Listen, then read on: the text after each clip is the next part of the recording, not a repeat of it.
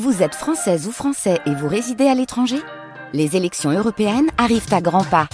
Rendez-vous le dimanche 9 juin pour élire les représentants français au Parlement européen. Ou le samedi 8 juin si vous résidez sur le continent américain ou dans les Caraïbes. Bon vote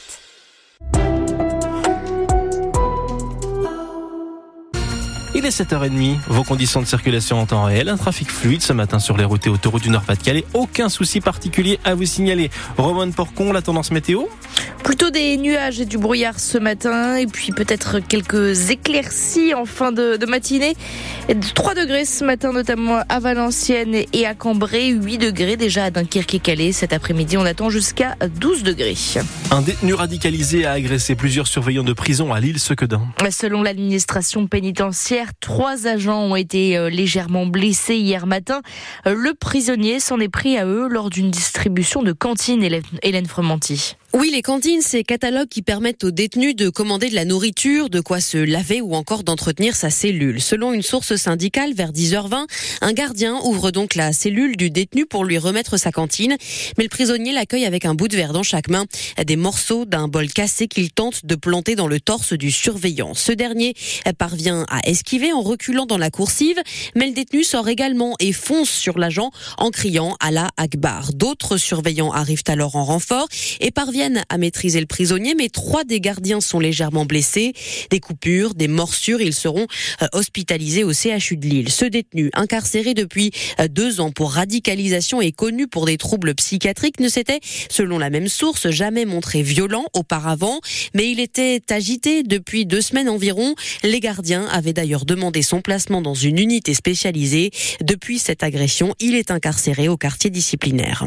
Et le syndicat UFAP sa justice espère de son côté qu'il y aura des suites pénales après cette agression. Vous retrouvez toutes les précisions sur francebleu.fr.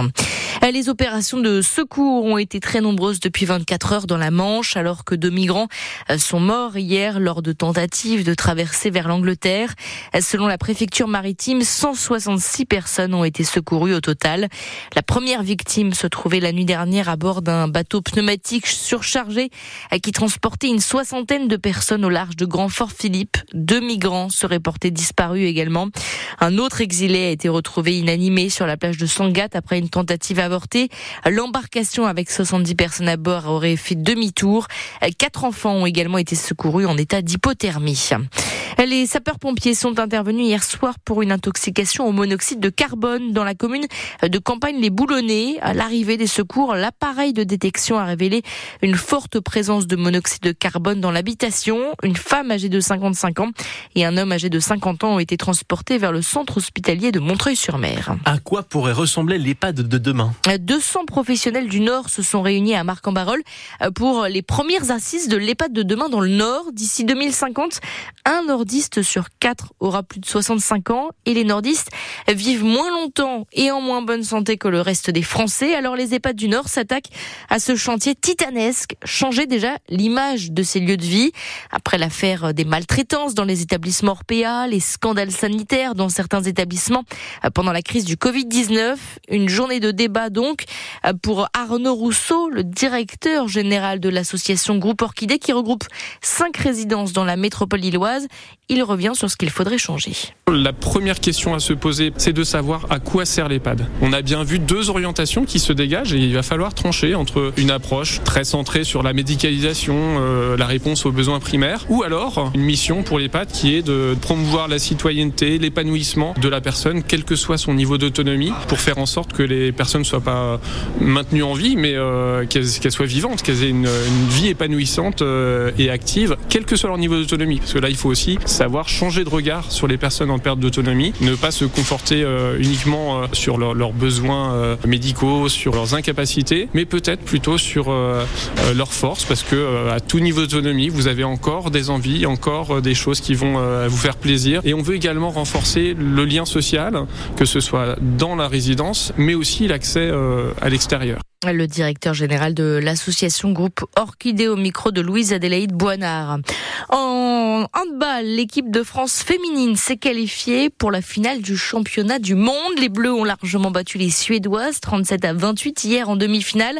Les Françaises vont donc affronter demain leur grande rivale, les Norvégiennes, championnes du monde en titre, pour tenter donc de décrocher une troisième étoile. En football, le RC Lens retrouve de son côté la Ligue 1 ce soir après sa qualification pour la Ligue Europa.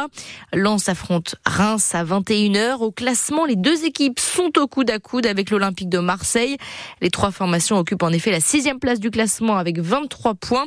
Un match à vivre évidemment sur France Bleu Nord avec Bastien Ducrot et notre consultante Charlotte Lorgéré, la joueuse du RC Lens. En Ligue 2, Dunkerque se déplace à Caen, c'est à 19h. À la même heure, Valenciennes jouera sur la pelouse du Paris FC.